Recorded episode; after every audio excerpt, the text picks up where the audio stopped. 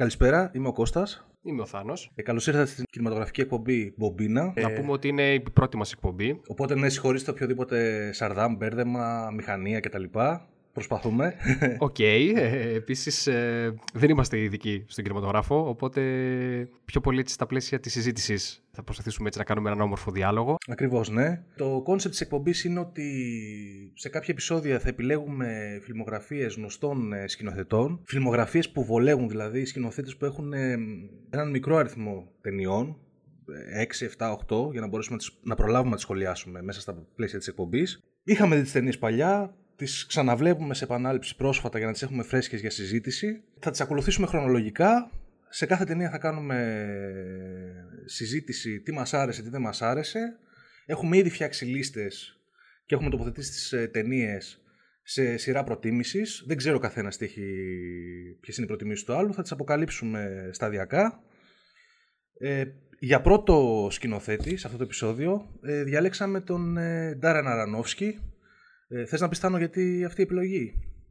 Ναι, θεωρώ ότι ο Αρονόφσκι είναι ένας από τους σημαντικότερους σκηνοθέτες της γενιάς μας. Ε, επίσης, ηλικιακά ε, ξεκινήσα, ξεκίνησε το έργο του σε μια ηλικία που ξεκινήσαμε και εμείς να βλέπουμε κινηματογράφο, οπότε έχει και μια ιδιαίτερη έτσι, υποκειμενική αξία. Ε, να δώσουμε έτσι, κάποιες γενικές πληροφορίες για τον Αρονόφσκι. Βεβαίως, βεβαίως, ναι.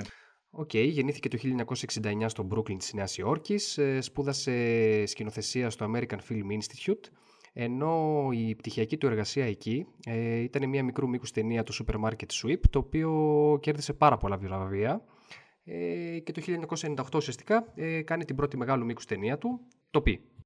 Πες μου, τι σου έρχεται στο μυαλό όταν ακούς τον τίτλο Πι, μια πρώτη λέξη, μια πρώτη πρόταση, τι ακριβώς? Οκ, okay, ε, παράνοια μου ήρθε. Ε, Μια πρώτη λέξη, μαθηματικά, λίγο έτσι το ασπρόμαυρο. Εντάξει, είπα, δεν είπα μία, είπα πολλές, αλλά αυτό μου ήρθε. Ε, ωραία, να πω κι εγώ. Ναι, ναι. Μου έρχεται σαν λέξη ο εγκέφαλος και η δυνατότητά του να οδηγήσει στην διάνοια, αλλά ταυτόχρονα και η δυνατότητά του να οδηγήσει στην παράνοια. Οκ, okay, θα θέλεις να πούμε και λίγο έτσι δύο λόγια για την υπόθεση? Η ταινία ακολουθεί έναν ε, μαθηματικό, τον πρωταγωνιστής, ε, ο οποίος από ό,τι φαίνεται από την παιδική του ηλικία ήταν ε, παιδί θαύμα στα μαθηματικά. Mm-hmm. Βρίσκεται σε μια αιμονή και αποστολή να ανακαλύψει έναν ε, αριθμό κλειδί, ο οποίος θα εξηγήσει μέσα στο χάος των συμβάντων γύρω μας ε, μοτίβα και θα μπορέσει να προβλέψει εξελίξεις όπως π.χ. στο χρηματιστήριο, στους πολέμους, στην εξάπλωση ασθενειών. Ε, ίσως αυτός ο αριθμός εξηγήσει πράγματα στη θρησκεία, ακόμα και στην ίδια την ύπαρξη του Θεού. Να πούμε ότι για ντεμπούτο ταινία ε, είναι εξαιρετική. Ε, ίσως και στα πλαίσια ε, αριστουργήματος βλέπουμε γενικότερα όλα τα μοτίβα της σκηνοθεσίας του, ε, τα χαρακτηριστικά μοτίβα μάλλον της σκηνοθεσίας που θα χρησιμοποιήσει και στις υπόλοιπες ταινίες ο Αρονόφσκι. Έχουμε έτσι, ασπ... είναι ασπρόμαυρη. Ναι, να πούμε ότι όχι απλά είναι ασπρόμαυρη, έχει ένα ιδιαίτερο look αυτό το ασπρόμαυρο. Είναι πολύ κορεσμένα τα χρώματα. Σχεδόν μου θύμισε και σαν να διάβαζα το κόμικ Sin City σε ορισμένα σημεία. Mm-hmm. Αυτό είναι, οφείλεται στον ε, διευθυντή φωτογραφίας, τον Μάθιου Λιμπατίκ, ο οποίος ε, ξεκινάει και αυτός τη συνεργασία του με τον Αρονόφσκι και θα, ακολουθήσει, ε, ε, θα ακολουθήσουν και άλλες συνεργασίες ε, στις υπόλοιπες ταινίες. Έδωσε έτσι, μου θύμισε επίσης αυτό το look και ε, το Eraserhead του Lynch.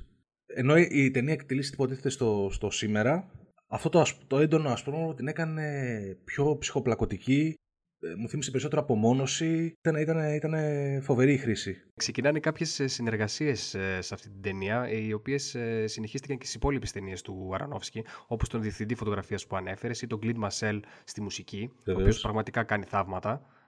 Δίνει έτσι μια ηλεκτρονική σύνθεση στο πι που ταιριάζει με την όλη cyberpunk αισθητική του έργου. Ναι, ναι. Ε, αρκετά, ενώ... τε, αρκετά τεκνοκομμάτια. Mm-hmm. Επίσης βλέπουμε αυτό που ανέφερες και εσύ πριν, συγκεκριμένα μοτίβα στο μοντάζ, συγκεκριμένη χρήση φακών, ε, συγκεκριμένες κινήσεις της, κάμερα, της, οπί... της κάμερας που χρησιμοποιεί ο Αρονόφσκι για να δείξει, να μας βυθίσει τον κόσμο αυτού του ιδιαίτερου χαρακτήρα, ο οποίος ζει απομονωμένος στο διαμέρισμά του, με τα μηχανήματά του, προσπαθώντας να κάνει υπολογισμούς και να βρει τη λύση στο μυστήριο. Με εντυπωσίασε πάρα πολύ διάφορες σκηνές οι οποίες χρησιμοποιήσει ο Αρονόφσκι για να εξηγήσει οπτικά έννοιες πίσω από τα, μαθημα... από τα μαθηματικά. Mm-hmm. Και νομίζω ότι ήταν τόσο ωραία δοσμένες που θα ιντριγκάρουν ακόμα και ανθρώπους οι οποίοι δεν έχουν καμία σχέση ε, με τα ανώτερα μαθηματικά. Ναι, να πούμε βέβαια ότι ο, ουσιαστικά ο πρωταγωνιστής ε, ε, δεν είναι ακριβώς μαθηματικός, είναι θεωρητικός των αριθμών. Οπότε ε, ε, αυτό που προσπαθεί να κάνει είναι έτσι να συνδέσει τα πάντα ε, γύρω του με, τα μαθηματικ... με, τα... με νούμερα. Θα, θα λέγαμε ότι είναι αριθμολόγος. Okay, μάλλον κινδυνεύει να γίνει αριθμολόγος και τον πρωτοποιεί ένας ε, μέντοράς του, παύλα πρώην καθηγητής του, ότι οι αιμονές του θα τον οδηγήσουν ε, μακριά από την επιστήμη. Ο οποίος είναι ο Μαρκ Μαγκόλης επίσης. Άλλη μια... Ε, άλλη μια μορφή η οποία βρίσκεται σε όλες τις ταινίες του Αρανόφσκι. Ναι, να πούμε επίσης ότι η ταινία έχει χρειά θρίλερ, ψυχολογικού θρίλερ. Mm-hmm. Ε, για ντεμπούτο νομίζω ότι είναι πάρα πολύ δυνατή, ότι χειρίστηκε πάρα πολύ, καλή το, πάρα πολύ καλά το θέμα. Το οποίο επίσης, για... ε, επίσης πολύ μικρό budget, συγγνώμη που σε διακόπτω. Να πούμε ότι η χρηματοδοτήθηκε αποκλειστικά από δωρές φίλων του της τάξης των εκατό δολαρίων. Ναι, ναι, και στην ουσία από φίλους και γνωστούς μαζέψαν εξήντα οκτώ χιλιάρικα. Αυτό είναι το, okay. το budget της ταινίας, πολύ μικρή παραγωγή. Το οποίο όμως απέδωσε, εντάξει, για... οδήγησε στα τρία εκατομμύρια έσοδα. Και νομίζω ότι από εκεί και από, με αυτόν τον τρόπο ξεπλήρωσε και με το παραπάνω τα δανεικά που πήρε από τους φίλους του Αρανόφσκι. Οκ, okay, ένα δυνατό ντεμπούτο λοιπόν. Εμφανίστηκε στο φεστιβάλ του Sundance εκείνης της χρονιάς. Οκ, okay, ναι, κέρδισε το βραβείο καλύτερης σκηνοθεσίας, το οποίο μάλιστα του το απένιμε ο Πολ Στρέιντερ. Να δώσω και ένα τρίβια έτσι που μου αρέσουνε. Ρίξε ένα τρίβια, ναι, βεβαίως. Λοιπόν, να πούμε ότι καθώς ήταν έτσι οικογενειακή παραγωγή, η μητέρα του, του Αρανόφσκι, βρισκόταν στα γυρίσματα της ταινίας. Ε, δεν ξέρω, ίσως ήταν και μαζεμένα τα περάκια και μπορεί να του δίνει τίποτα σπανακόπιτα. ε, ενώ, ενώ που την οικοκυρά, η κακιάσπη τον οικοκυρά του πρωταγωνιστή, ε, την υποδίεται μια φίλη της μητέρας του Αρανόφσκι. Όντως, ε, βοήθεια από φίλους και γνωστούς και συγγενείς. Επίσης, για τόσο μικρή παραγωγή, θεωρώ πολύ, πολύ φιλόδοξο και μαγιά το γεγονός ότι για να στήσουν τις σκηνές, τα γυρίσματα γίνανε σε σκηνικά που φτιάξανε σε αποθήκη και όχι σε πραγματικές τοποθεσίες όπως θα ανέμενε κανείς ε, για τόσο μικρού budget ταινία. Mm-hmm.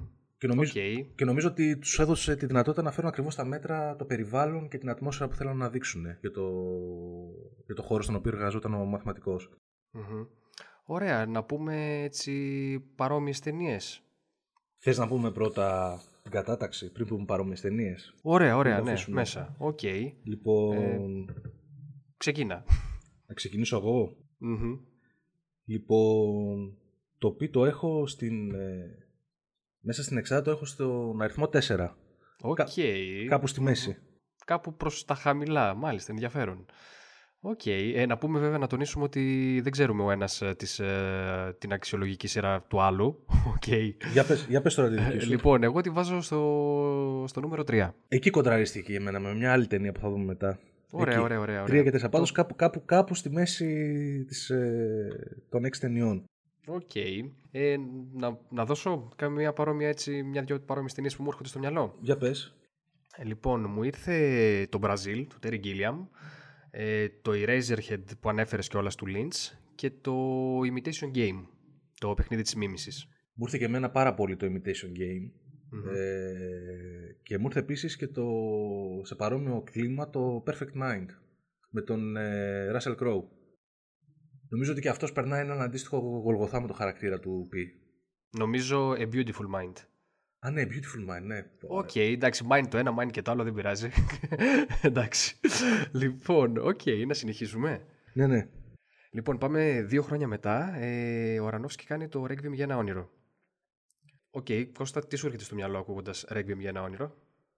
Εθισμός, ο οποίος οδηγεί στα σταδιακή καταστροφή. Αυτό μου έρχεται. Οκ. Okay. Ε, εμένα βασικά το πρώτο πράγμα που μου ήρθε στο μυαλό είναι έτσι ε, μια σύριγγα, αυτή που χρησιμοποιούν οι ναρκωμανείς. Και το δεύτερο είναι έτσι μια, ε, μια σωματική αντίδραση έντονα, σε έντονο συναίσθημα. Ε, αυτό το τη γροθιά στο στομάχι που λέμε. Ε, πρόκειται για πολύ δύσκολη ταινία, ομολογουμένως. Ε, έχει πολύ ομές, αλλά αληθινές σκηνές μέσα. Ίσως κάποιοι θεατές ε, τους είναι πολύ δύσκολο ε, να, τις, να τις αντέξουν. Αλλά θεωρώ ότι αξίζει και είναι αρκετά διδακτική. Ασχολείται με το θέμα των ναρκωτικών, σαν κύριο άξονα. Ε, να πω λίγο τη σύνοψη. Ναι, ναι, ναι, ναι. Πρόκειται, αυτή τη φορά έχουμε για σχεδόν τέσσερις διαφορετικές ιστορίες, τέσσερις διαφορετικούς χαρακτήρες εθισμένους στα ναρκωτικά. Η ταινία ξεκινάει με μια μητέρα, ε, χήρα, η οποία ζει μόνη της στο Μπρούκλιν και είναι εθισμένη σε χάπια δυνατίσματος, προσπαθώντας να βρει την παλιά φόρμα της και να χωρέσει το παλιό φόρεμά της. Είναι πάρα πολύ εθισμένη στην τηλεόραση. Και ο σκοπός της δίαιτας είναι γιατί δέχεται ένα τηλεφώνημα ότι θα εμφανιστεί σε ένα αγαπημένο της show. Να πω ότι τον ρόλο τον παίζει, τον παίζει εξαιρετικά η Ellen Burstyn, η οποία... Ήταν, ήταν και υποψήφια για Όσκαρ πρωτογενικίου, αν θυμάμαι καλά. Θυμάσαι από ποια το έχασε? Αυτό δεν το θυμάμαι. Λοιπόν, το έχασε από τη Τζούλια Ρόμπερτς και τον Μπρόκοβιτς, φίλε. Ω, οκ. Και να σου πω την αλήθεια, ναι, ναι, αμφιλεγόμενο, αμφιλεγόμενο. Μάλιστα, μάλιστα, ενδιαφέρον. Από αυτά που, τα, έτσι, λίγο που συνηθίζει η Ακαδημία να κάνει κάτι ναι, τέτοια. Ναι. Okay. Λοιπόν, ακολουθούμε στη συνέχεια το γιο της, ο οποίος τον παίζει ο εξαιρετικός, ο οποίος Τζάρετ Λίτο, mm-hmm. θυσμένο στην ηρωίνη και σε άλλες ουσίες, μαζί με την κοπέλα του, τη Τζένιφερ Κόνελι, προσπαθούν να κάνουν... Ε... Προσπαθούν να πιάσουν την καλία, ας το πούμε, και να κάνουν πραγματικότητα τα όνειρά τους, αλλά χρησιμοποιώντας τις, ε, τις ουσίες. Επίσης, ε, στην, παρέα, στην παρέα τους είναι και ο, τύπο, ο τυπάς που έπαιζε στο Scary Movie. Okay. Που έκανε το Iron. Ναι, ο... δεν θυμάμαι το όνομά του καν. Τέλος πάντων. Ε, ο Stoner, τέλος πάντων, από το Scary Movie. Mm-hmm. Σε, σε, σε, σε πολύ κόντρα ρόλο εδώ πέρα. Mm-hmm. Παίζει, παίζει και αυτός πάρα πολύ καλά. Mm-hmm. Και στην ουσία ε, τους ακολουθούμε. Βλέπουμε την, το μεγάλο τους εθισμό, βλέπουμε βιωματικά το πώς, ποια είναι η ψυχολογική τους και σωματική τους κατάσταση, πώς επηρεάζει η χρήση των ουσιών και πώς αυτό το αποτράβημα την πραγματικότητα, προσπαθώντας να φτάσουν το, το όνειρό τους, πώς τελικά υπάρχει ακαριαία επιστροφή σε χειρότερες καταστάσεις, στις συνέπειες της χρήσης. Ναι, ναι, της χρήσης, ναι, ακριβώς. Ουσιαστικά βλέπουμε έτσι πάλι να επαναλαμβάνεται το μοτίβο του Αρανόφσκι ε, με ήρωες που οδηγούνται με μαθηματική ακρίβεια στην αυτοκαταστροφή. Ναι, ήρωες που έχουν, ε... έχουν φοβερές αιμονές mm-hmm. και έχουν φοβερούς εθισμούς σε mm-hmm. διάφορα πράγματα, και... όχι μόνο σε ουσίες. Ακριβώς. Ε, είναι νομίζω σοκαριστική σαν εμπειρία πραγματικά. Δηλαδή είναι από τις ταινίες που τις βλέπεις ευχάριστα ή που έχει αυτό το ωραίο το μοτίβο το sex, drugs and rock and roll, δεν ξέρω εγώ τι. Ε, σε, σε, ρίχνει, σε, σε ρίχνει πάρα πολύ. Θα μπορούσε, παρόλο που ακούγεται κλισέ, θα μπορούσε να διδάσκεται σε αγώνες εκστρατείας κατά των ναρκωτικών. Ναι, ναι, νομίζω ότι και... Ήρθε και σε μια, προς το τέλος των ενενήντα, σε μια δεκαετία η οποία είχε αρκετές ταινίες οι οποίες ε, στυλιζαρισμένα δοξάσανε τη χρήση των ναρκωτικών κατά κάποιο τρόπο. Ναι, ναι, ναι, ναι, ναι. Νομίζω ότι ο Αρανόφσκι τα πρώτα στοιχεία που έδειξε στο Πι εδώ πέρα τα, τα καλλιεργεί ακόμα περισσότερο, το φοβερό μοντάζ, το ακαριαίο μοντάζ, ε, την φοβερή χρήση ήχου, ειδικά στις σκηνές στις οποίες ε, παίρνουν ουσίες. Ναι, επίσης και γι' αυτό χρησιμοποιεί, για, θέλοντας να βάλει τον θεατή στο μυαλό του πρωταγωνιστή, χρησιμοποιεί τη Σνόρικαμ, που το βλέπουμε έντονα, ας πούμε, στο, όταν κινείται κυρίως και η Τζένιφερ Κόνελι, αλλά και οι υπόλοιποι πρωταγωνιστές, το οποίο είναι έτσι χαρακτηριστικό γνώρισμα της σκηνοθεσίας του. Ναι, να πούμε το Σνόρικαμ, για όσοι το γνωρίζουν, είναι όταν ε, ένας μηχανισμός στον οποίο η κάμερα δένεται πάνω στον πρωταγωνιστή mm-hmm. και φαίνεται σαν να είναι καρφωμένη κατευθείαν ε, σε αυτόν και ο κόσμος κινείται γύρω του, ενώ αυτός παραμένει ακίνητος. Πώς φάνηκε okay. γενικά σαν... Ε, τέτοια, μου πεις και, το, και την κατάταξη και από και εγώ μετά. Λοιπόν, ναι, βασικά προσπαθώ να σκεφτώ κάτι αρνητικό. Ε, δεν μπορώ. Οκ, okay, νομίζω ότι είναι, είναι από τις αγαπημένες μου ταινίες. Ε, εξαιρετική, παρόλο δηλαδή που χρησιμοποιεί έτσι βιντεοκλιπίστικο στυλ, ε, το χρησιμοποιεί ε, όχι με υπερβολή, ταιριάζει δηλαδή στο, σε αυτό που θέλει να πει. Ναι, ναι, δεν είναι, νομίζω και εγώ ότι δεν είναι εφετζίδικο. Δεν είναι εφετζίδικο, μπράβο, αυτό ακριβώς, αυτό ήθελα να πω. Έχει νόημα, ναι, αν και θα μπορούσα εύκολα να κατηγορηθεί ότι...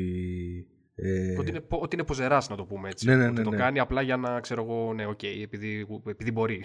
Ναι, ναι, ναι. Όχι, νομίζω ότι έχει, έχει βάση και ότι γενικώς υποσυνείδητα σου μεταφέρει πολλά συναισθήματα με αυτόν τον τρόπο, χωρίς να στα μεταφέρει με, με λόγια ή με ερμηνείες. Ναι, φυσικά, εντάξει, να, να συμπληρώσω και την φοβερή μουσική του Clint Mansell σε συνεργασία με τους Kronos Quartet, η οποία πραγματικά είναι, οκ, okay, επική, το λιγότερο.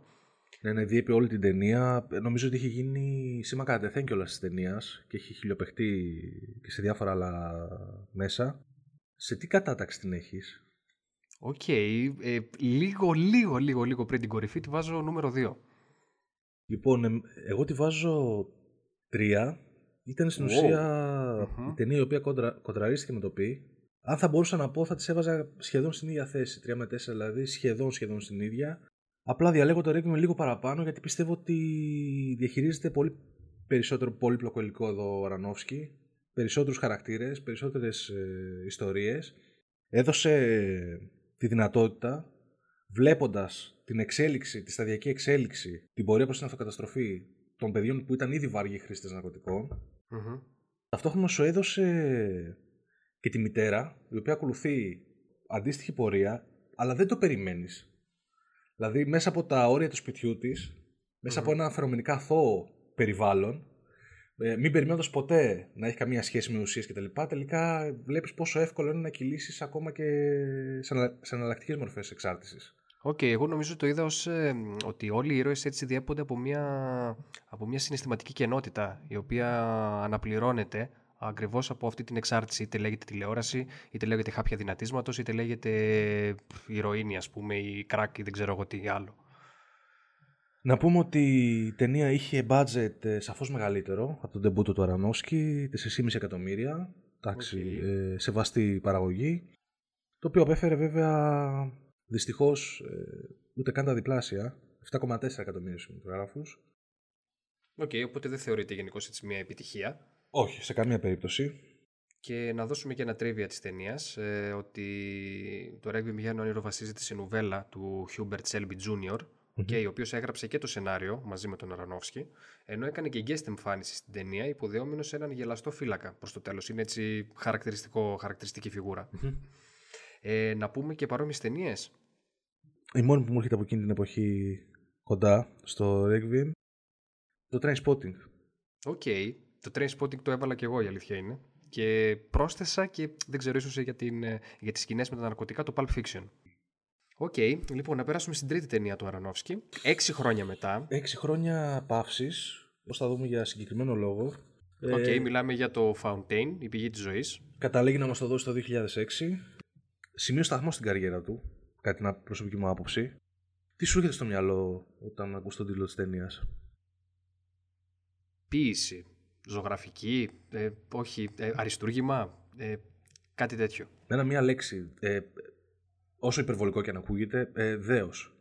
Αυτό, δε, δεν μπορώ να πω κάτι okay. παραπάνω. Δέος. Οκ, okay, ουσιαστικά βλέπουμε τρεις ιστορίες ε, που εκτελήσονται το δέκατο έκτο αιώνα, ε, η μία, η μία στο σήμερα και η άλλη στον εικοστό έκτο αιώνα. Ε, στο δέκατο έκτο αιώνα ουσιαστικά βλέπουμε έναν Ισπανό κονκισταδόρ, ο οποίος ταξιδεύει στη ζούγκλα της Λατινικής Αμερικής και αναζητά το βότανο της αιώνιας ζωής για να το προσφέρει στην αγαπημένη του βασίλισσα Ιζαμπέλα. Στη σημερινή, στη, στην ε, ιστορία του εικοστού πρώτου αιώνα ουσιαστικά βλέπουμε έναν διάσημο ε, νευροχειρουργό, τον Ντόμι Κρέο, ο οποίος προσπαθεί μέσα από επιστημονικές μελέτες να βρει το φάρμακο του καρκίνου, από το οποίο η σύζυγός του ουσιαστικά είναι χτυπημένη από τον καρκίνο και ζει τις τελευταίες της μέρες. Ενώ στο μέλλον βλέπουμε ένα μοναχικό αστροναύτη, ο οποίος ταξιδεύει στα βάθη του διαστήματος και ψάχνει εκείνο το συστατικό που διατηρεί ουσιαστικά την, τη ζωή αναλύωτη στον χρόνο. Να πούμε ότι πρόκειται για μια ε, δύσκολη ταινία, ε, δίχασε... Ε... Νομίζω, νομίζω, ναι, νομίζω να συμπληρώσω ότι όχι μόνο δίχασε, ε, υπάρχουν, ε, νομίζω υπάρχει μια μερίδα θεατών που αγαπά να μισεί αυτή την ταινία. Η ταινία ασχολείται με βαριά χαρτιά. Ε, ο Αρανόφσκι στοχεύει πάρα πολύ ψηλά. Θέλει να μιλήσει για την έννοια του θανάτου, για την έννοια της απώλειας ε, ενός συγγενικού προσώπου, ε, για το αν υπάρχει, τι υπάρχει μετά το θάνατο. Η διήγηση είναι τελείως διαφορετική.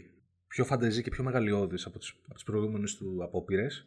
Ε, και επίσης η ταινία επιδέχεται πολλαπλές θεάσεις, γιατί η διήγησή της είναι σαν ένα παζλ με κομμάτια δεξιά και αριστερά, τα οποία ενδέχεται την πρώτη φορά να τα γνωρίσει τελείως, όπως έκανα και εγώ.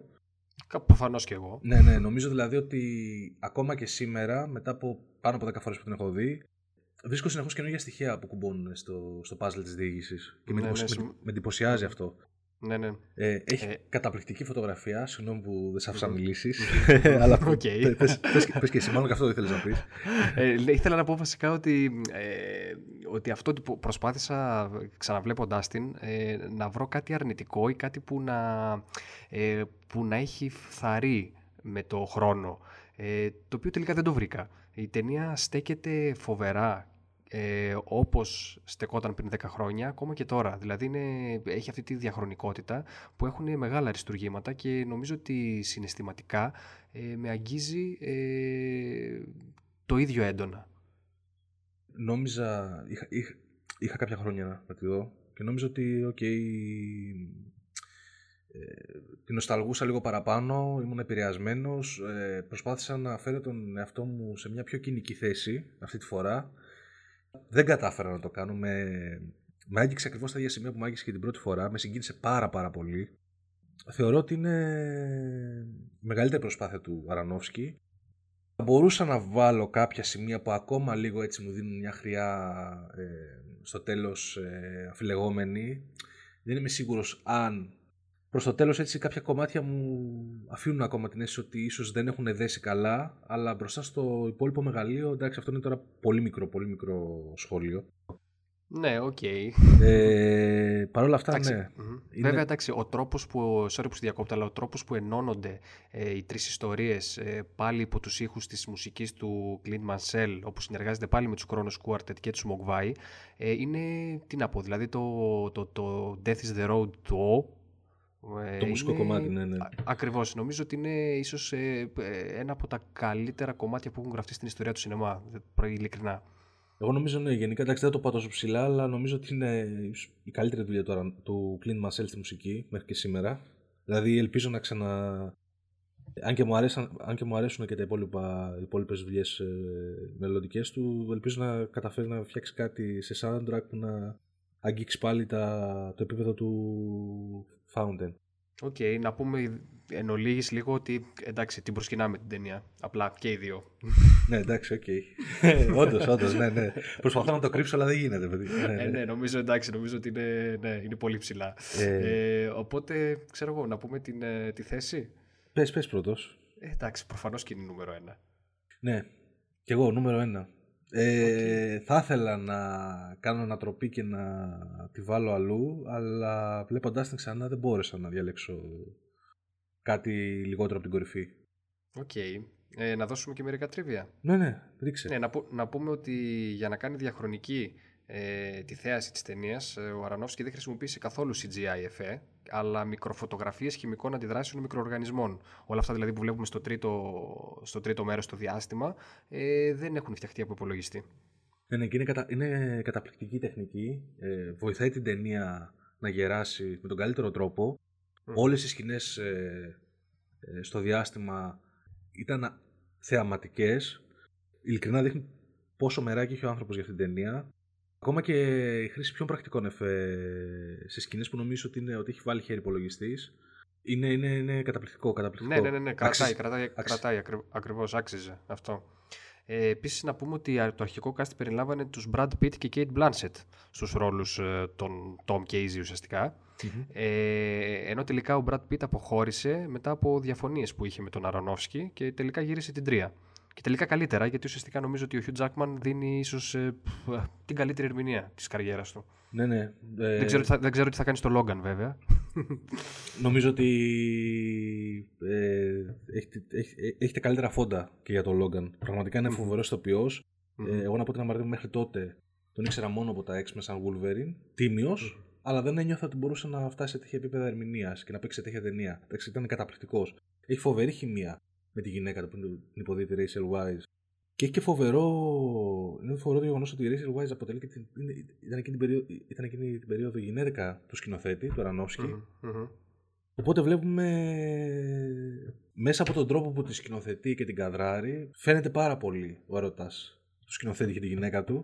Και νομίζω βοηθάει πάρα πολύ και στην ιστορία αυτό, να συμπαθήσεις και να νιώσεις συνέστημα για, την, για, την, για το χαρακτήρα της Σίζη. Ναι, ναι, και, και μόνο που το λες τώρα μου έρχεται στο μυαλό το μεσαίο πλάνο που κάνει όταν φοράει το κόκκινο το φόρεμα έτσι, ναι, και ναι, απομακρύνεται, εντάξει, το οποίο ναι. είναι χαρακτηριστικό. Ναι, ναι, νιώθεις λες και έχεις κλείσει και τα βλέπεις από το μυαλό του Αρανόφσκι. Ακριβώς, ναι, ακριβώς. Ναι. Ε, επίσης, να πούμε ότι φεύγοντας ο Brad Pitt και η Kate Blanchett, ε, έπεσε το budget της ταινίας από τα εβδομήντα πέντε εκατομμύρια δολάρια στα τριάντα πέντε.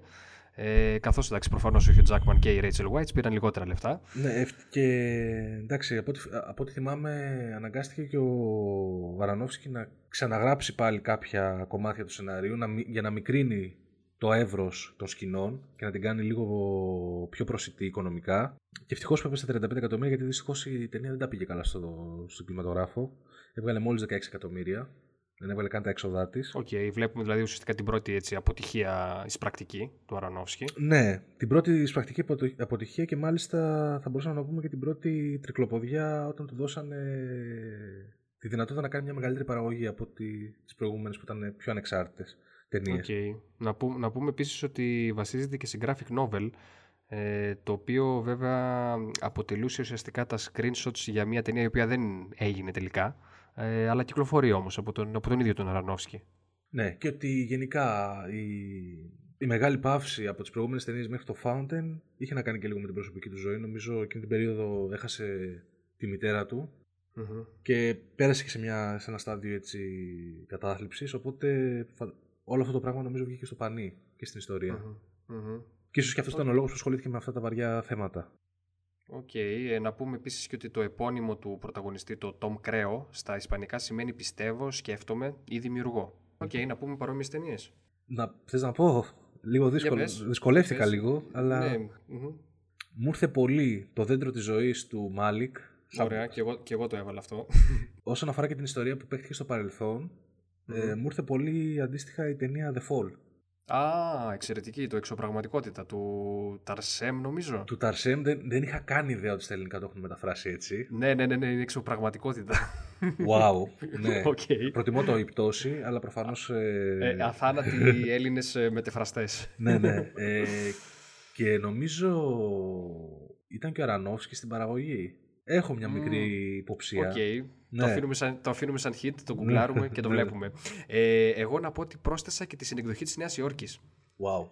Ε, δεν ξέρω, ε, κα, καμία σχέση σαν ταινίες, ε, αλλά μου φάνηκε ότι κάπως έτσι ο, αυτή, αυτό το μπέρδεμα έτσι του ήρωα και αυτό το, ε, το δεδαλώδες έτσι κομμάτι στο οποίο βρίσκεται, ε, δεν ξέρω, κάπως της στέριαξε στο μυαλό μου. Νομίζω ότι γενικώς ο, ο κεντρικός ήρωας ε, παλεύει με νύχια και με δόντια και με μεγάλη υπομονή να αντισταθεί στο θάνατο. Και νομίζω, αν θυμάμαι καλά και τη συνεκδοχή, την οποία έχουμε εδώ καιρό, νομίζω ότι κάτι τέτοιο με μεγάλη υπομονή και εκεί γίνεται. Ακριβώς. Απόπειρα.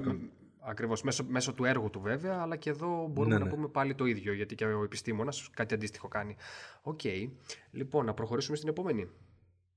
Λοιπόν, δύο χρόνια μετά, ε, Wrestler, ο Παλαιστής. Wrestler, ο Παλαιστής συνεχίζει, έχει πάρει μπρος η μηχανή Αρανόφσκι κάθε δύο χρόνια ταινία. Τι μου έρχεται κατε... να, να πω ότι μου έρχεται κατευθείαν με το mm-hmm. wrestler mm-hmm. στο μυαλό. Mm-hmm. Εντάξει. Ε, Mickey Rourke. Okay. Απλά. απλά ναι, ναι. Απίστευτα αυθεντικός. Οκ. Okay. Να πω τώρα κι εγώ. Για πες. Δεν ξέρω, εμένα μου ήρθε το Ντεκαπάζ. Δεν ξέρω έτσι. Ναι, δεν ξέρω. Εντάξει, ίσως το ξανθώ αυτό μαλλί του Mickey Rourke. Ναι, οκ.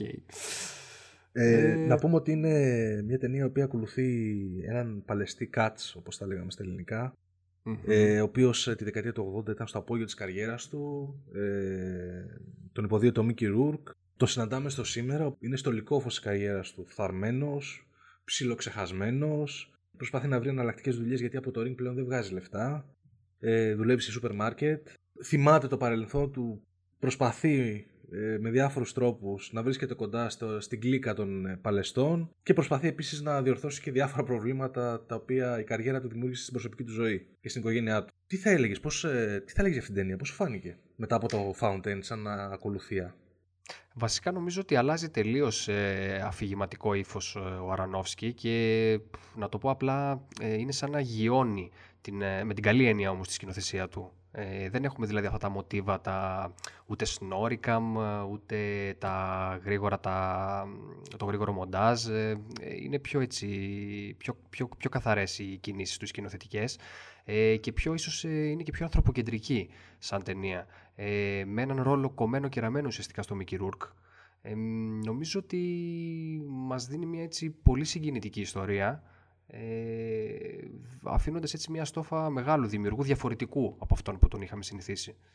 Ναι, ναι, συμφωνώ απόλυτα. Νομίζω ότι ήταν, κινήθηκε πολύ έξυπνο ο Ρανόφσκι, δηλαδή μετά από το μεγαλειώδες Fountain, έκανε στροφή και επέλεξε ένα απλή και προσωπική ιστορία.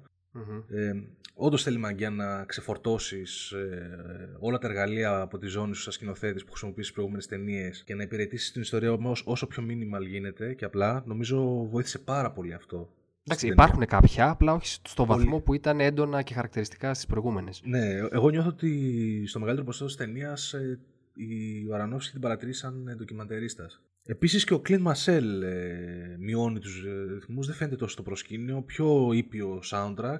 Χρησιμοποιεί βασικά πιο πολύ τραγούδια έτσι, της δεκαετίας, έτσι, rock κομμάτια του ογδόντα, δηλαδή δεν υπάρχει τόσο έτσι, πρωτότυπη σύνθεση score. Ναι, ναι. Ε, μερικές νότες διάσπαρτες εδώ και εκεί σε έτσι για να φτιάξουν μια συναισθηματική φόρτιση σε συγκεκριμένες mm-hmm. σκηνές. Mm-hmm. Ευχάριστη αλλαγή για μένα, φρέσκος αέρας για το όσον αφορά τον Αρανόφσκι, με εξέπληξε, μου άρεσε πάρα πολύ. Με, μου έδωσε την εντύπωση ότι ο τύπος είναι όρι, όριμος σκηνοθέτης, ότι δεν είναι κολλημένος στο, σε κλασικά μοτίβα, ότι έχει τη δυνατότητα να, αν χρειάζεται, να αλλάξει και να υπηρετήσει πολλά διαφορετικά είδη ταινιών. Και να πούμε βέβαια ότι δικαιώθηκε ουσιαστικά και από τους, από τους κριτικούς κυρίως, καθώς ε, κέρδισε το Χρυσό Λέοντα καλύτερης ταινίας του Φεστιβάλ της Βενετίας.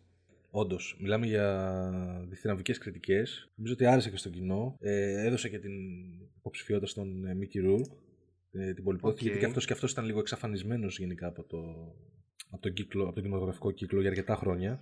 Βέβαια, αξίζει να πούμε ότι το στούντιο ήθελε το ρόλο του Ράντι ουσιαστικά να τον υποδηθεί ο Νικολάς Κέιτζ. Εντάξει, ναι, οκ, Νίκολας Κέιτζ.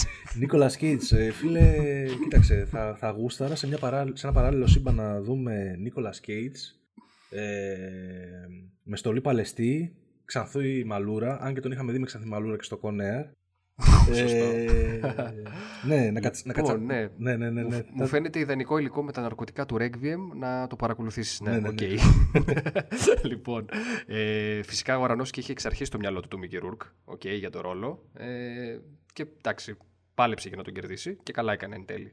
Νομίζω, ότι... νομίζω δεν θα μπορούσα να σκεφτώ κάποιον άλλο ηθοποιό σε αυτόν τον ρόλο. Και είχε συγκεκριμένο σκοπό, δηλαδή ότι ο Μίκη Ρούρκ ε, την περίοδο που ήταν εξαφανισμένος από το σινεμά πιο παλιά, είχε, είχε προσπαθήσει να ασχοληθεί με επαγγελματικά, νομίζω, με κύκλο boxing και πάλις. Πολύ κά... ενδιαφέρον, ναι, δεν κά... το ξέρω. Κάτι τέτοιο. Mm-hmm. Ε, φαίνεται σαν κατεμένος άνθρωπος.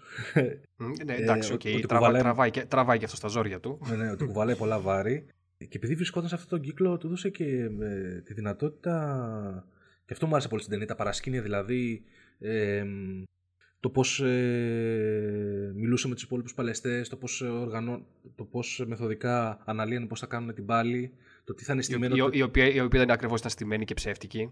Στημένη και ψεύτικη, αλλά τα, τα χτυπήματα αληθινά και ο πόνος. Mm-hmm, mm-hmm. Ε, και του έδωσε τη δυνατότητα σε σημεία του σεναρίου να αυτοσχεδιάσει και να γράψει τις δικές τους ατάκες ξανά, δίνοντας έτσι μια πιο αυθεντική νότα, το πώς θα μιλούσε αυτός ο χαρακτήρας ε, σε, ένα τέτοιο, σε, μια τέτοια, σε ένα τέτοιο κύκλο ε, επαγγελματικό.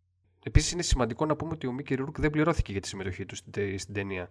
Ναι, προφανώς ε, πολύ σημαντικό. Προφανώς ε, την ήθελε, δεν ξέρω, σαν, Α, ναι, ε, ακριβώς. Ε, σαν ένα χρυσό εισιτήριο, για να, σαν μια δεύτερη ευκαιρία για να αναγεννήσει την καριέρα του. Τώρα το πόσο δούλεψε αυτό, οκ, okay, είναι άλλη συζήτηση. Εντάξει, αλλά, ναι, θα, ναι, μπορούσαμε ναι, να κάνουμε, θα, θα μπορούσαμε να κάνουμε και ένα podcast, πιστεύω, για ναι, το, ναι. το Μίκη Ρούρκ από μόνο του. Είναι εντάξει, με ιδιαίτερη έτσι, φιγούρα. Ναι, ναι. Αλλά ναι, είναι, είναι εξαιρετικότατος και νομίζω ότι mm-hmm. είναι ερμηνεία ζωής και καριέρας. Ναι, ναι, συμφωνώ.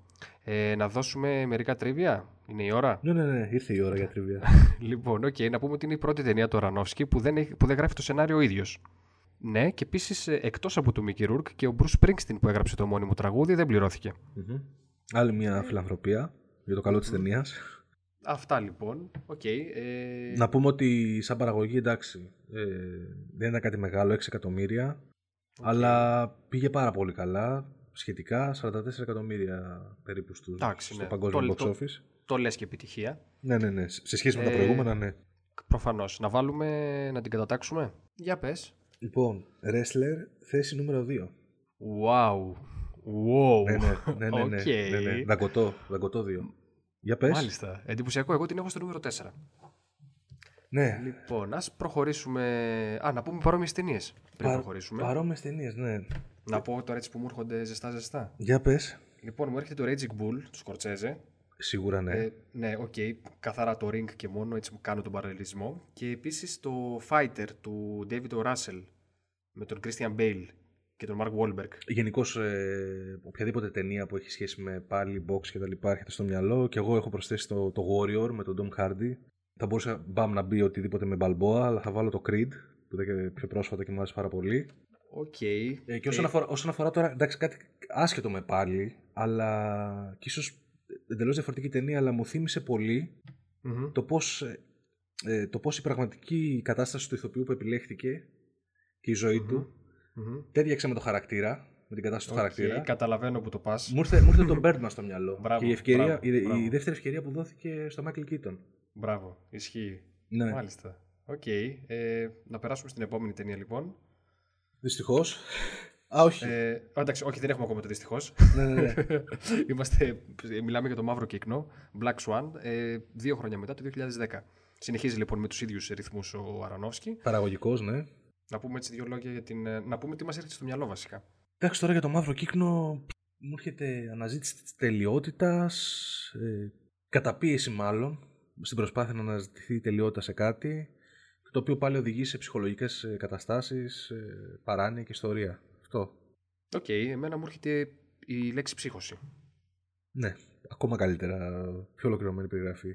Ωραία, ναι, να πούμε δύο λόγια για την υπόθεση. Ουσιαστικά βλέπουμε την. Ε, η ταινία περιστρέφεται γύρω από την ιστορία της Νίνα, η οποία είναι μια μπαλαρίνα στη Νέα Υόρκη, όπου ζει ουσιαστικά για τον χορό. Θέλει πάρα πολύ έτσι να κάνει κάποια στιγμή να ασχοληθεί με ένα πρωταγωνιστικό ρόλο, αλλά το ότι ζει με την ψυχαναγκαστική της πρώην μπαλαρίνα μητέρα, η μητέρα της είναι πρώην μπαλαρίνα, η οποία της ασκεί έτσι μια ασφυκτική πίεση και καθώς τελικά ε, αναλαμβάνει ένα πρωταγωνιστικό ρόλο στο, στη λίμνη των Κύκνων, ε, αρχίζει και με την πίεση της μητέρας της και με ένα, μια αντιζηλία και ένα...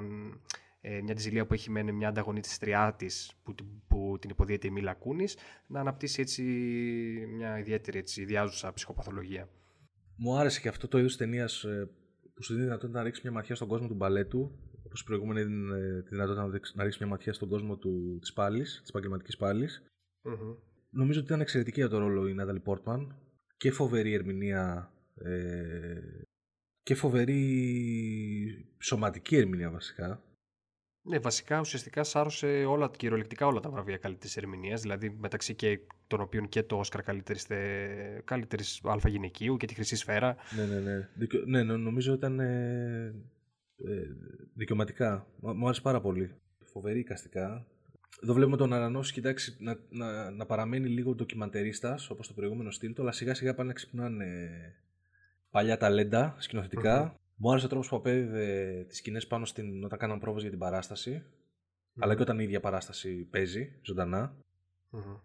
Ε, μου άρεσε που ασχολήθηκε πολύ με την καταπιεσμένη σεξουαλικότητα της ε, ηρωίδας. Έρχεται σαν κομβικό σημείο με το τι της απαιτείται να αποδώσει και στην παράσταση. Πρέπει να, πρέπει να χαλαρώσει, να ξεκουμπώσει για να παίξει το ρόλο, ε, να γίνει πιο σαγηνευτική και πρέπει έτσι μια προσπάθεια πρώτα να το, να το πετύχει. Ναι, στην προσωπική της ζωής ουσιαστικά. Και γιατί μετά... είναι ουσιαστικά, ναι, ακριβώς, γιατί είναι μια άβγαλτη κοπέλα, έτσι, ναι, να ναι. το πούμε λίγο απλά. Ναι, ναι, και μετά να, να καταφέρει να το πετύχει και στο ρόλο. Απλά δεν μου άρεσε τον Black Swan πάρα πολύ. Δεν το λάτρεψα. Δεν μπόρεσα δηλαδή να ταυτιστώ μέχρι το τέλος εντελώς με, με το γολγοθά της κοπέλας. Mm-hmm. Ε, και επίσης ε, κάποια σημεία όπου εμφανίζονται κάποιες σουρεάλ σκηνές για να τονίσουν την παράνοιά της. Ε, μου άρεσαν σαν ιδέες. Αλλά σε κάποια σημεία νομίζω ότι η κάμερα συνέχιζε και έτρεχε και συνέχιζε η σουρεάλ σκηνή ε, σε σημείο που άρχιζα να νιώθω άβολα και ότι καταντάει λίγο γελίο. Θεωρείς δηλαδή ότι το έκανε έτσι απλά για να...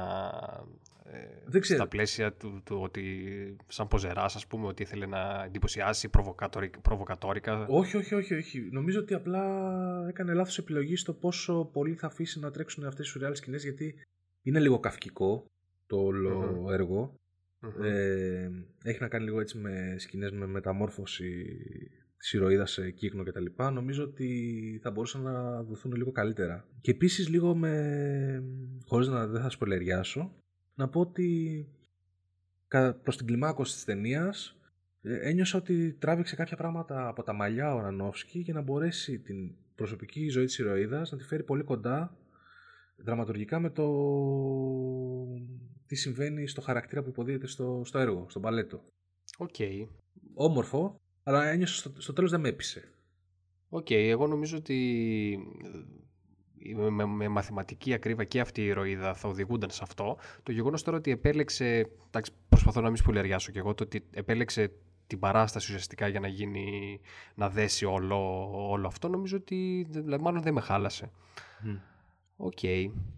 Να πούμε πρώτα, να πούμε πριν πεις τα τρίβια που σου αρέσουν mm. πάρα πολύ, να mm. τα παραθέτεις. Δεν μπορώ, ναι, δεν, δεν κρατιέμαι. Δεν κρατιέσαι, αλλά κάτσε να σου πω ότι έχει μεγάλο ενδιαφέρον, διότι με δεκατρία μόλις εκατομμύρια, αυτή η ταινία είναι πρακτικά μεγαλύτερη επιτυχία του Ρανόφσκι και έφερε τριακόσια είκοσι εννέα εκατομμύρια. Wow. Ναι, ναι, ναι. Okay. Blockbuster, λοιπόν. Και προφανώς εδώ. Ναι, ναι, ναι. Προφανώς εδώ πέρα ο άνθρωπος έπεισε ότι οκ, okay, μπορώ να πετύχω και να σπάσω τα μία και δώστε μου παραπάνω λεφτά.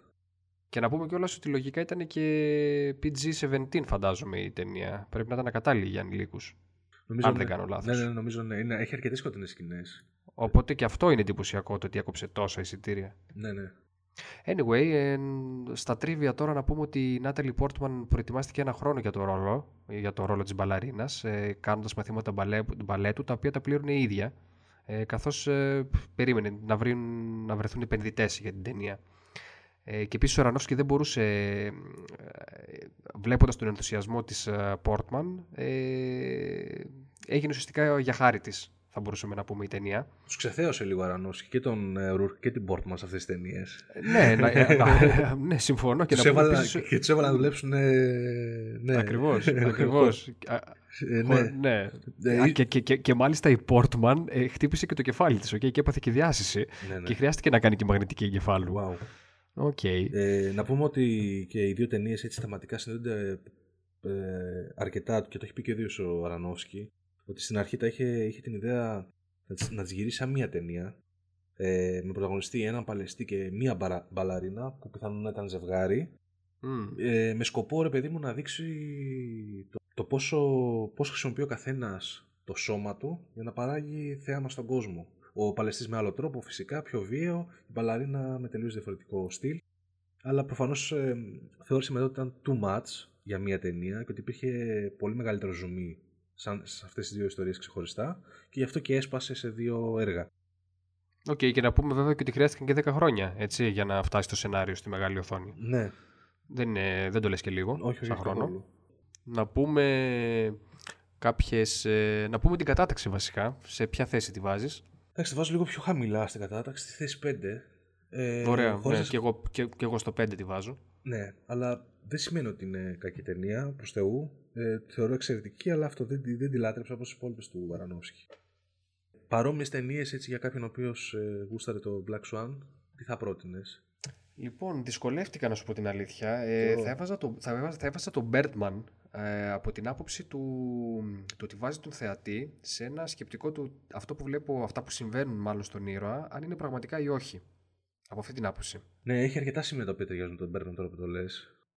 Εγώ τελείως το τέτοιο ότι μου ήρθε, θα βάζα ένα έτσι λόγω χορού και τέτοιο ένα Billy Elliot. Οκ, okay.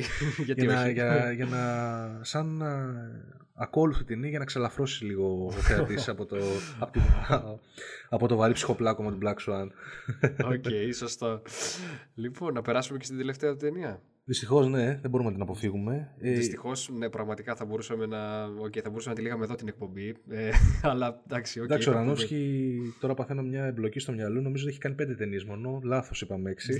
Δυστυχώς, δυστυχώς έκανε έξι. Και φτάνουμε λοιπόν το δύο χιλιάδες δεκατέσσερα και στο Νόε, την τελευταία του ταινία. Πιο πρόσφατη ταινία του, ναι.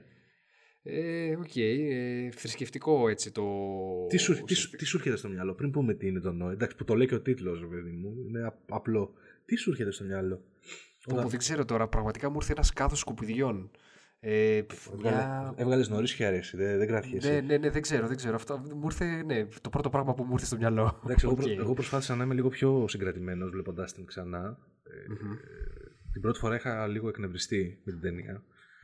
Αλλά και πάλι δεν κατάφερα να βρω κάτι πολύ θετικό. Σχεδόν ούτε καν ε, ουδέτερο. Μου φαίνεται πάρα πολύ.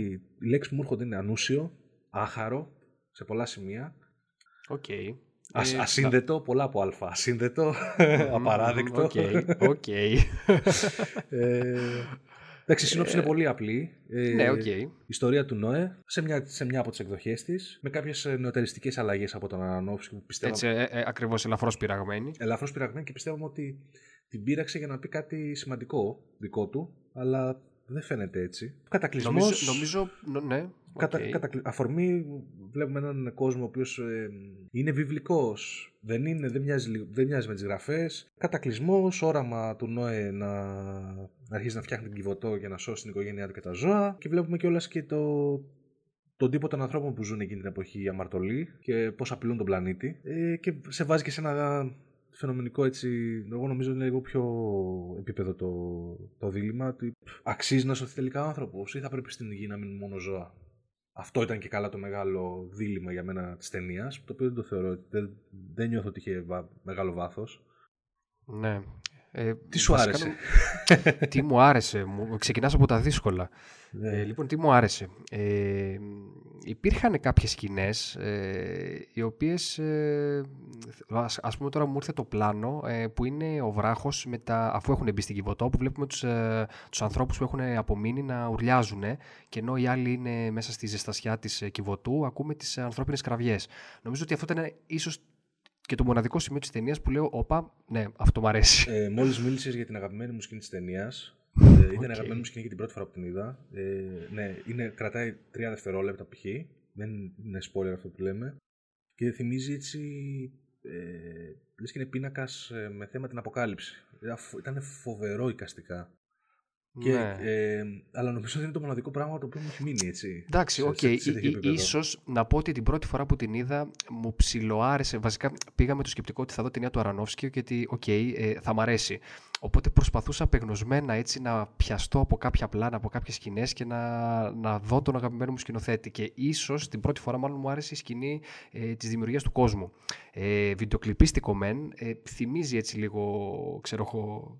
Ε, ναι, οκ, okay, μου άρεσε. Τώρα που το ξανάδα, ναι, ούτε, ούτε αυτό μπορώ να πω ότι τελικά δεν με εντυπωσίασε. Η σκηνή της δημιουργίας, ναι, ήταν ενδιαφέρουσα οπτικά, δεν μου δώσε τη δυνατότητα. Δεν ένιωσα ότι τα, τα τρίκ που χρησιμοποίησε ο Αρανόφσκι ε, ήταν κάτι παραπάνω από εφετζίδικα και είχαν, ε, δώσανε βάθος, ρε παιδί μου, και προσφέραν κάτι στην, στη συγκεκριμένη σκηνή. Τώρα για την ταινία που αναφέραμε πριν, το δέντρο της ζωής του Μάλικ, εκεί νομίζω ότι έχει σκηνή δημιουργίας του κόσμου. εκατόν πενήντα κλάσεις ανώτερη. Όποιος του άρεσε η σκηνή δημιουργία στον Νόες, πάει να δει το δέντρο της ζωής και να δει και εκεί να συγκρίνει. Ακριβώς. Κοίταξε, εγώ νομίζω ότι οι αλλαγές γίνανε. Βρήκα στοιχεία του Αρανόφσκι, δηλαδή δεν θεωρώ ότι κάθεσε κάποιος άλλος σκηνοθέτη στην καρέκλα. Αλλά ένιωσα ότι ήταν σαν διαστρεβλωμένος. Ε, υπήρχαν έτσι ψήγματα ε, στις σκηνές που μου φέραν στο μυαλό Fountain, τα τοπία φωτογραφία, εντάξει, δεν το συζητάω πολύ καλά, αλλά ένιωθα ότι δεν είχαν βάρος από πίσω τους. Ναι, ναι, ναι, ακριβώς. Σαν να, μην είχαν, σαν να μην είχαν λόγο ύπαρξης. Ε, δηλαδή, και, το, και επίσης ε, πολύ έτσι... Ε, πολύ περίεργο είναι ότι παρόλο που είναι η, η πρώτη του ταινία μετά από το Fountain που γράφει και το σενάριο, ε, παρόλα αυτά δεν... Ε, παρόλο που α, από όσο έχω καταλάβει υποστηρίζω ότι είναι ωραία ταινία. Δεν έχει παραδεχτεί δηλαδή ότι... Όχι, ακόμα και, ακόμα και σήμερα την, ε, τέτοιο, την, την, την ταινία την θεωρεί, ρε παιδί μου, ότι και δεν ήταν λάθος, ξέρω εγώ, η κακιά στιγμή. Okay, την, υπερα, είναι, την, υπερασ, είναι, την υπερασπίζεται. Είναι εντυπωσιακό, είναι εντυπωσιακό. Οκ, okay, ε, μακάρι να μην γυρίσει ξανά ε, ταινία αντίστοιχης, ε, ε, αντίστοιχη με τον Νόε. Ε, Ας, ναι, ας ελπίσουμε ότι ήταν ένα τόπιμα στην, στην καριέρα του. Όλες οι αλλαγές που γίνανε μου θύμισαν πολύ αλλαγές για να μπουν στην ταινία επικές σκηνές. που δεν είχαν καμία σχέση με το νοθέωρο, με το ύφος. Δηλαδή, έχουμε σκηνές, ξέρω εγώ, ανθρώπων που προσπαθούν να επιτεθούν στην Κιβωτό. Έχουμε έκτοτους αγγέλους που μοιάζουν με πέτρινοι γίγαντες να είναι στο πλευρό του ναι και να υπερασπίζονται. Σε σκηνές οι οποίες είναι γυρισμένες, λες και να βγαλμένες από τον Άρχοντα Δαχτυλιδιού νούμερο δύο, με, τα, με τους Ents και ναι, τα ναι, ναι, ναι, με τα Ents. Ακριβώς, ναι. Ακριβώς. Έχουμε μελόδραμα με, με τους γιους του Νόη και τις γυναίκες. Ποιες γυναίκες θα βρουν, πώς θα κάνουν παιδιά κτλ. Και love story με την, με την Emma Watson, το οποίο μου φάνηκε πολύ, πολύ, πολύ ανούσιο και χάρτινο. Βασικά, νομίζω έχω την αίσθηση ότι αν μιλάμε για τα αρνητικά της ταινίας, ίσως βγάλουμε ένα ακόμα podcast μόνο με τα αρνητικά. Ναι, να πούμε, ε, να πούμε είναι, ότι το, το Νόη τον παίζει. Είναι άπειρα. Να πούμε ότι το Νόη τον παίζει ο τέτοιος, ο Russell Crowe, ο οποίος είναι εξαιρετικό, εξαιρετικός στο οποίος, κατά την άποψή μου, αλλά εδώ πφ, δεν μου βγάζει κάτι. Συγχυσμένος μου φαίνεται περισσότερο. Τζένιφερ Κόνελ κάνει τη γυναίκα του, και αυτή εξαιρετική ηθοποιός. Παλιότερη συνεργάτητα του Βαρονόφσκι. Νομίζω, νομίζω ότι ξεχωρίζει, κάνει και αυτή. Βάζει τα δυνατά της έτσι να, Βά... να, από το, να ξεχωρίσει στο βούρκο. Βάζει τα δυνατά της, αλλά πέφτει στο μαύρο άπειρο η προσπάθεια. Και ένας ε, ε, Άντονι Χόπκινς, ο οποίος απλά νομίζω εμφανίστηκε μόνο και μόνος για το, για το κύρος της φάτσας του. Έτσι να δώσει. Και, ναι. σε, και σε έπραξε επιταγή, δεν ξέρω. Μου φάνηκε ανούσια η παρουσία του στην ταινία. Mm-hmm. Αυτό, μεγάλη παραγωγή. Με ξένησαν και τα σι τζι άι, τα θεώρησα λίγο. Μου θύμισαν εποχές Star Wars prequel. Σε μερικά σημεία δηλαδή τα ζώα και τα λοιπά είναι απαράδεκτα. Ναι, να πούμε βέβαια ότι τα ζώα ήταν ουσιαστικά έτσι πειραγμένες εκδοχές πραγματικών ζώων. Που επίτηδες τις έκανε έτσι ο Αρανόφσκι. Ανάθεμα για κάποιο δικό του λόγο. λόγο ναι, προφανώς. Ναι. Okay. ε, θα μπορούσα να πάρω τις αρνητικές κριτικές που είπες για το, για το Fountain από τους ε, φανατικούς επικριτές του mm-hmm. και να ταιριάξουν γάντι στον Νόε. Δυστυχώς. Ναι, ναι σωστό. θα, θα, θα τέριαζαν όντως. Ε, ναι, εκατόν είκοσι πέντε εκατομμύρια budget, έπαιξε με okay. πολύ χρήμα. Έκοψε. Έκοψε τον Νόε, τριακόσια εξήντα δύο εκατομμύρια. Οκ, okay, δεν θεωρείται αποτυχία. Τώρα ήταν λόγω του ότι βγήκε κοντά στο Πάσχα και τα, το κοινό, ρε παιδί μου, πήγε να τη δει σαν μια άλλη θρησκευτική ταινία. Οι fans του περιμένανε το, το κάτι καινούριο και το κάτι alternative πήγαν κι αυτοί. Εντάξει, τέλος πάντων έκοψε εισιτήρια. Αυτό εντάξει, ίσως είναι καλό για τον Ορονόφσκι, γιατί ίσως του ξαναδοθούν χρήματα ή δεν ξέρω εγώ για μελλοντικά projects. Ε, να δώσω και εγώ τώρα μερικά τρίβια. Mm-hmm. Ε, ουσιαστικά τον ρόλο του κακού, του Τούμπαλ Κέιν, ακουγόταν ότι θα τον αναλάβουν ε, ο Λίαμ Νίσον, ο Λιβ Σράιμπερ και ο Βαλ Κίλμερ. Mm-hmm. Ενώ για τον ρόλο του Νόε ακουγόταν ο Κρίστιαν Μπέιλ, ο οποίος τελικά επέλεξε να πρωταγωνιστήσει στην ταινία Exodus, του, στην έξοδο ουσιαστικά του Ridley Scott, ε, ενώ ακουγόταν και ο Michael Fassbender. Τυχώς εντάξει, ο Michael Fassbender από ό,τι φαίνεται ακόμα προσέχει τις επιλογές του. Εντάξει, ναι, οκ. Okay. Δεν ξέρω το Assassin's Creed βέβαια. Α, όντως, ναι. Ε, οποίο... Τέλος πάντων, οκ. Okay. ε, να, πούμε, να πούμε και παρόμοιες ταινίες. Εγώ θα πω αυτό μου έρχεται στο μυαλό. Έξοδος... Ε... Α, το Θεοί και Βασιλιάδες. Θεοί και Βασιλιάδες του Ridley Scott, το οποίο νομίζω βγήκε κοντά με τον Νόε.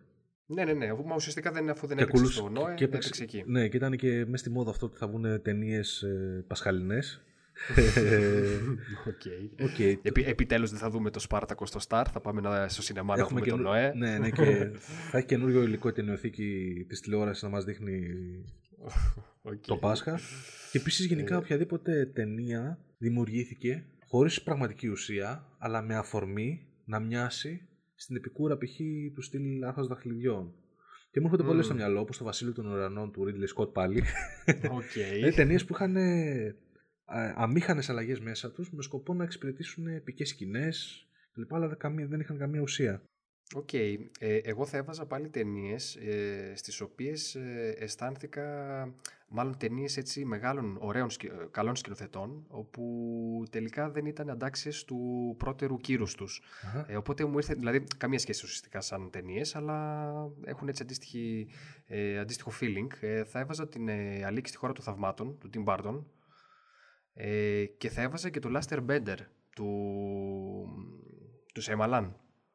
Ε, ναι, κατάλαβα που το ε, εννοώντα, εννοώντας δηλαδή ότι κάθισα να δω μια ταινία ότι όπα, ωραία, θα πάμε καλά, το έχουμε, ε, και απογοητεύτηκα.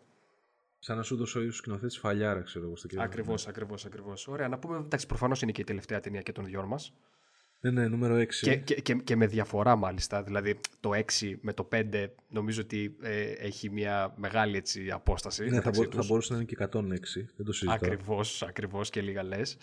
Ε, ωραία, νομίζω αρκετά το θάψαμε και τον Νοέ. Ε, κλείνοντας την εκπομπή, έτσι να πούμε δύο λόγια για τα επόμενα project του Αρανόφσκι. Πριν πούμε για τα επόμενα που έχει στοιχεία, mm-hmm. Ε, mm-hmm. σαν πορεία γενικά πώς φαίνεται. Mm, ενδιαφέρουσα ερώτηση. Ε, θα έλεγα ότι είναι καμπυλόγραμμη. Δηλαδή ξεκινάει έτσι ανεβαίνοντας, φτάνει στο πικ εκεί πέρα με Fountain και, και Wrestler και μετά αρχίζει και πέφτει, αλλά ε, η καμπή του Νόε είναι την από μια κατρακύλα. Κάπως έτσι. Μια καμπύλη ουσιαστικά. Πέφτει, πέφτει, πέφτει κάτω από το μηδέν, ναι. Ακριβώς, ε, ακριβώς, ακριβώς. Ξεκίνησε με φοβερό ντεμπούτο, ανέβηκε. Νομίζω ότι έφτασε σχεδόν στα αστέρια με το Fountain. Mm-hmm. Εντάξει, δεν θέλω να προδικάζω, αλλά ίσως να είναι και η καλύτερη ταινία που θα, θα φτιάξει ποτέ. Θα φανεί, θα το δείξει στο μέλλον. Mm-hmm. Ε, είναι τόσο καλό, κατά τη γνώμη μου. Προσγειώθηκε σε πολύ καλό σημείο με τον Wrestler και έδωσε ε, μια καινούργια όψη του ύφους του σαν σκηνοθέτης. Τίμιο τον Black Swan, λίγο χαμηλότερα, αλλά ναι, το Νόη ήταν πραγματικά έκπληξη. με, την κακή, με, την, με την κακή έννοια. Ναι, και τώρα νομίζω ότι. Εντάξει, ελπίζω ό,τι και να κάνει, νομίζω θα είναι καλύτερο. Δεν θέλω να δω κάτι. Νομίζω ότι δεν είναι. Αν, κατα... Αν καταφέρει και κάνει κάτι εξάξιο με τον Νόη ή χειρότερο, νομίζω ότι ο τύπος έχει πάθει οξεία σαϊμελαναδίτιδα. Ακριβώς, ακριβώς αυτό. Ναι, ναι. Ε, δηλαδή. Και δύσκολα θα ξαναεπιστρέψει. Ελπίζω να μην, να μην ισχύει αυτό. Ναι, βέβαια το τελευταίο του project, ε, από όσο βλέπω, ε, έχει τα, έτσι, πώς θα το πω, την προδιάθεση να είναι καλή ταινία, δηλαδή είναι δράμα. Οκ, okay, ας ξεκινήσουμε από εκεί. Επίσης το αναμένουμε μέσα στο δύο χιλιάδες δεκαεπτά. Ε, δεν έχει ακόμα τηλεφορηθεί, αλλά κάπου κυκλοφορούσε η φήμη ότι μπορεί να λέγεται Mother. Ε, ταινία η οποία αναμένεται μέσα στο δύο χιλιάδες δεκαεπτά. Δεν έχουμε ημερομηνία κυκλοφορίας σαφή και δεν έχουμε και τίτλο ακόμα, ε. Ακριβώς, αλλά κάπου κυκλοφορούσε το Mother, αλλά ουσιαστικά η, το IMDb λέει ότι ναι, το έχει Untitled Darren Aronofsky Project. Θε, θέλω πάρα πολύ να, να, να ισχύσει, αλλά φοβάμαι, όπως και άλλες φορές που αναμέναμε, ότι θα φάει καμία καθυστέρηση πάλι και το δούμε δεκαοκτώ δεκαεννιά. Οκ, okay, για να δούμε. Ουσιαστικά η υπόθεση έτσι περιστρέφεται γύρω από, την, ε, από ένα ζευγάρι, ε, η σχέση του οποίου δοκιμάζεται όταν έρχονται στο σπίτι τους απρόσκλητοι επισκέπτες και ουσιαστικά ε, διακόπτουν, απορριθμίζουν την ήρεμη έτσι, ζωή τους. Ό,τι και να μπορεί να σημαίνει αυτό. Μάλιστα, έτσι, πολύ περίεργο. Ναι. Ενδιαφέρον, οκ, okay, με Τζένιφερ Λόρενς μέσα, Χαβιέ Μπαρδέμ, Μισελ Φάιφερ, Εντ Χάρις. Πολύ να το cast. Αρκετοί, αρκετά γνωστοί ηθοποιοί. Ναι, να πολύ, να το, πολύ να το cast. Ε, μακάρι, μακάρι. Οκ. Okay. Ε, λοιπόν, να σας ευχαριστήσουμε που μείνατε μαζί μας ε, και μας ακούσατε. Ε, ελπίζουμε να σας άρεσε η εκπομπή. Θα, θέλαμε, θα ήταν πολύ ενδιαφέρον έτσι να ακολουθήσει κάποια μορφή συζήτησης, να γράψετε κάποια σχόλια για το. Να μας διορθώσετε, να μας επικρίνετε, να μας βρίσετε, ό,τι θέλετε. Οκ. Ναι, okay. Ναι. θέλουμε, θέλουμε να είμαστε καλύτεροι. Ε, ε, εγώ να πω ότι αν πιθανόν να μην σας άρεσε, τουλάχιστον να έδειξε ότι έχει κάποια στοιχεία που promising και, και για βελτίωση. Εντάξει, είναι και η πρώτη μας απόπειρα. Σκοπεύουμε να συνεχίσουμε έτσι αφιερώματα σε φιλμογραφίες μικρές σχετικά σκηνοθετών και μάλιστα σκηνοθετών οι οποίοι θα βγάλουν ταινίες ε, στους προσεχείς ε, μήνες. Επίσης, ε, ε, θεματικές φιλμογραφίες, δηλαδή σετ ταινιών, τριλογίες, τετραλογίες, οι οποίες και αυτές θα μας απασχολήσουν στο προσεχές μέλλον. Και προφανώς ε, και κάποια επεισόδια με παλιότερες ταινίες που έτυχε να δούμε πρόσφατα και θέλουμε να συζητήσουμε, ή επεισόδια με ταινίες που μόλις είδαμε στο σινεμά και είναι φρέσκες και ζεστές ε, και θέλουμε να ε, τις σχολιάσουμε. Οκ, okay, οπότε μπορείτε να μας προτείνετε ό,τι, ό,τι θέλετε κι εσείς. Αυτά. Ε, Ευχαριστούμε okay, πολύ. Να περνάτε καλά, να πηγαίνετε σινεμά και τα ξαναλέμε. Γεια χαρά. Γεια χαρά.